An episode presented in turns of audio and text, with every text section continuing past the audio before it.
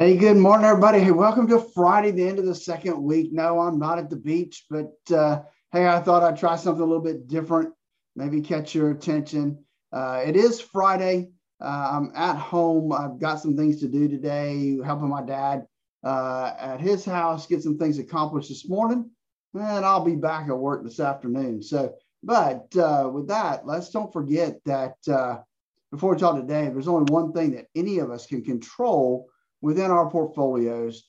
And that's how much risk you have. And if you don't know what that is, the closer you get to retirement, the more problematic that can be. That's why we developed our core retirement design, designed so we can help you design your retirement that you got that'll be the retirement you always dreamed of. Give us a call at 863 382 0037. Hey, with that, we've got Dave coming up next. Light FM. Hello. It's uh, Morning Dave here. We're at 841. That's 19 before 9. There we go. Now I got my headphones working as well. It's time to check in on your money and find out what's going on on Wall Street. Phillip Statler and I have been off the uh, off the air on the phone trying to figure out what the Sam Hill is going on because this doesn't even look like the U.S. of A. All of a sudden. Phillip, good morning. How are you today? Good morning, Dave. Hey, doing well today. Coming to you from the house. Got a few errands. Helped my dad this morning. Uh, so uh, be back working this afternoon. But uh, you know, it is. Uh, we did not get good numbers, and uh, you know, yesterday was uh, well, just you know, it kind of went south towards the end too.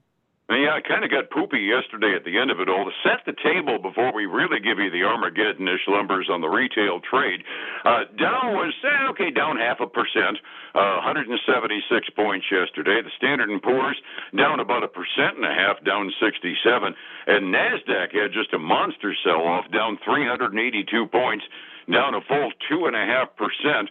And then I looked at the futures overnight, and I can't help but suspect somebody got advanced word as to how bad the retail sales figures were going to be for December because about 6 a.m. this morning, the Dow futures fell another thir- another 300 points all at once. And that had to have something to do with the fact that our retail sales figures that uh, the Fed spit up officially at 8:30 this morning, month over month retail sales in December, they were expected to be off by one tenth of a percent. They were off by 1.9%. How do you spell a 19 to 1 miss? Yeah, that was um, not good news. I mean, I think everybody expected better. Um, coming off of you know November being up three tenths, and you would expect you know December with the holiday season and Christmas and and those type of things, you would expect it to be up, and uh, to have been down 1.9 percent um, from November. That's that's just an incredible miss, and and obviously the futures are showing that this morning. No, yeah, it gets even worse once you pull automobiles and gas out of there. We did have a little price decrease on gas for a little while during December. Maybe that did it. Uh-uh. Pull autos and gas out of the thing, and the month over month was down two and a half percent, which is I mean, I, I hate using the word Armageddon-ish, but those are the kind of declines that uh, you know keep people awake at night. Yeah, my my number, I, I, don't know that I have that exact comparison, but uh, the retail sales, excluding just auto, was supposed to be up three tenths of a percent. And uh, based on your number there, I, I don't think we're anywhere close to that. Yeah, excluding just autos, it was down 2.3%, which you, know, you start looking at numbers this size, just holy crud, what happened to us during December, you wonder? Uh, yeah, you you really do. You, I mean, I mean, I guess you could take part of it and say, okay, people because of supply chain issues shopped earlier in October, November to make sure they got stuff. Um, but still, that's that's a huge miss, um, especially given that the economists thought that uh, you know it should have been much better than that. Yeah, with all the pictures we were getting, okay, I'll grant you we did have the Omicron scare during December that uh, kind of put a pall on some people. But by and large, all the news ticker items that you and I were reading was that folks were shrugging it off probably more than they should have. Looks to me like uh, some folks, at the very least, enough to give us a kind of really crummy figure, did a little bit more than shrug it off during December, didn't they? Yeah, it sure looks that way, Dave. It's uh, you know, we'll have to see how the day shapes up, but it is definitely not going to be a good start. It does sound like it at that. And yesterday was, like I said, kind of a crummy day to begin with as well. We start earnings season today, and the big financials come out. And I was just looking at the top line figures as they came across my news ticker, and the reports weren't bad, but they aren't getting any uh, kiss on the lips from the markets early this morning. What's going on with the big financials anyway? So, you know, here's the deal. We've got. Uh, you know, it seems like they've all done okay. I mean, let's start with Citigroup because I don't have the exact details on it, other than it uh, it beat um, uh, by by uh, by you know about six or seven cents a share, which was good for them. But their their shares are trading down over three percent, um, and that seems to be the news across the board. Uh, we look at J.P. Morgan. Uh, they beat by 32 cents a share, came in like $3.33. Revenue was better than expected. Um, strong performance in their investments. You, you, know, results in the trading operations, though, did slow down. Um, and so they're they're trading down this morning like 4.3%. I mean, that's a pretty substantial decline. Yeah, that, that, um, that that's the kind of thing you expect if there was a big miss instead of a 35, 40 cent a share beat. Exactly. Same thing. You look at Wells Fargo. Um, you know, they did start off the day a little better than expected, up about 2%, but they've fallen off now.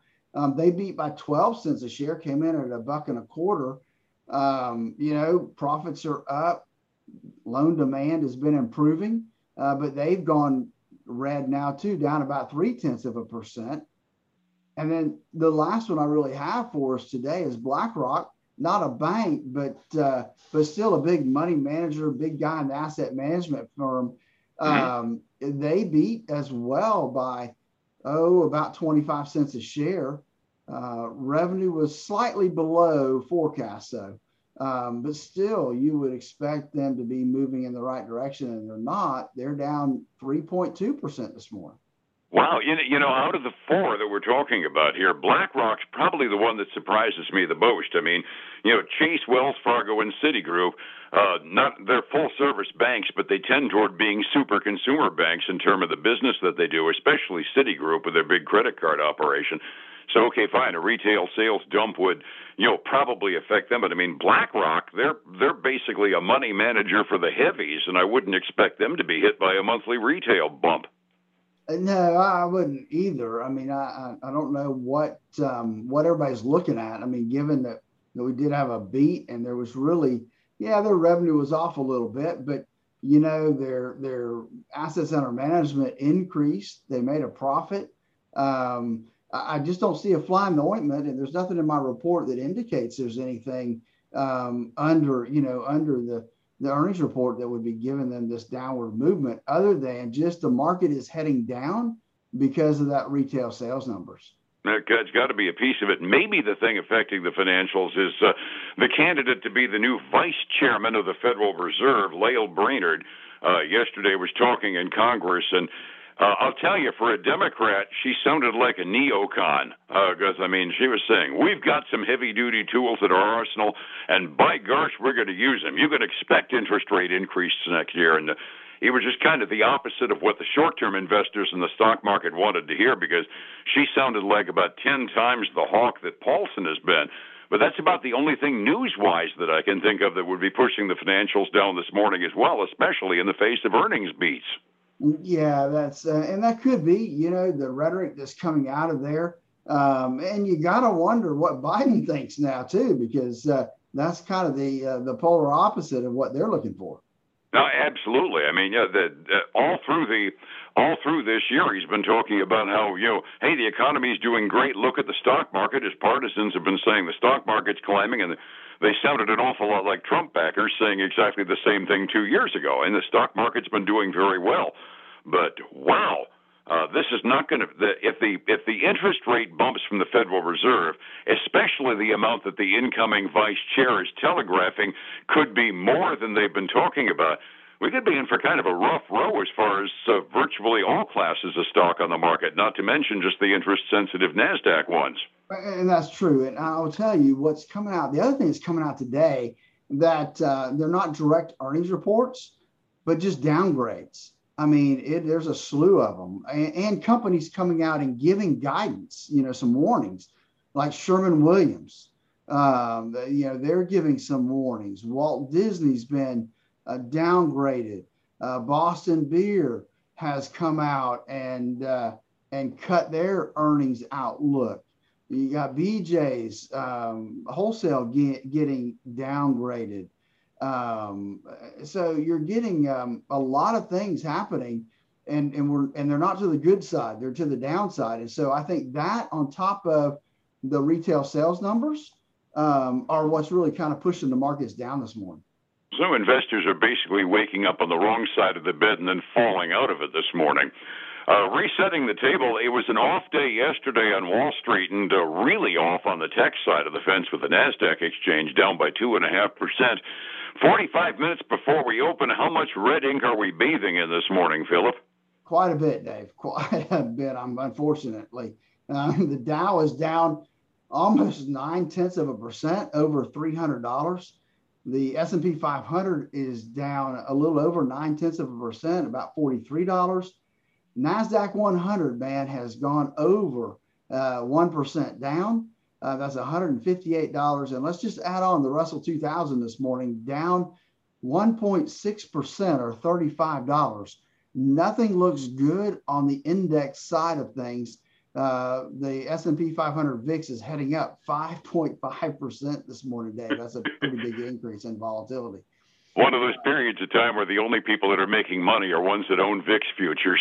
Exactly. Hey, on the commodity side, it's uh, kind of a mixed bag. We still have silver just barely over $23 an ounce, still down about a half a percent or six tenths of a percent. Gold's trading up just a little bit, about two tenths of a percent to $1,824 an ounce.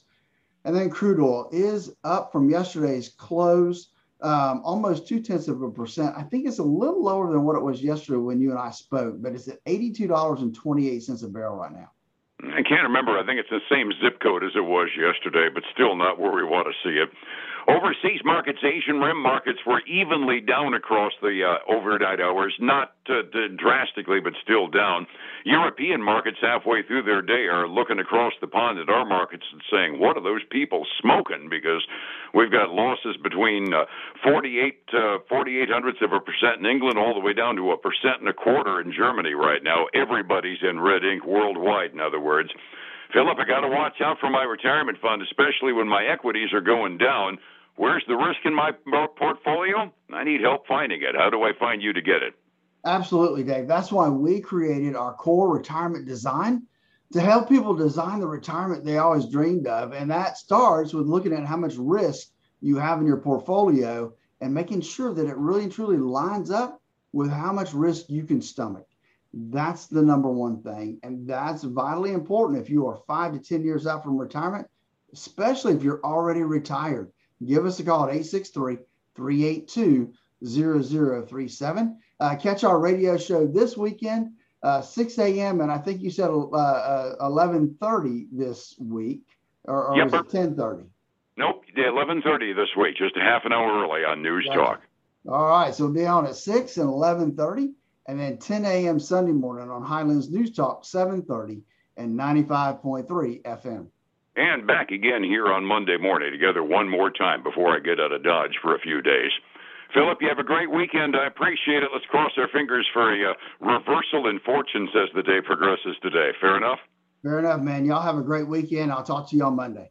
Got you covered. It's 105.7 Light FM and Statler Financial Services. Phillip Statler. Hey, folks, again, I want to thank you for joining us. I hope that as you uh, finish up this second week of January that you're doing well. Have a great weekend. I look forward to speaking to you again tomorrow. Uh, I'm sorry, on Monday. Until then, have a great weekend. Bye now.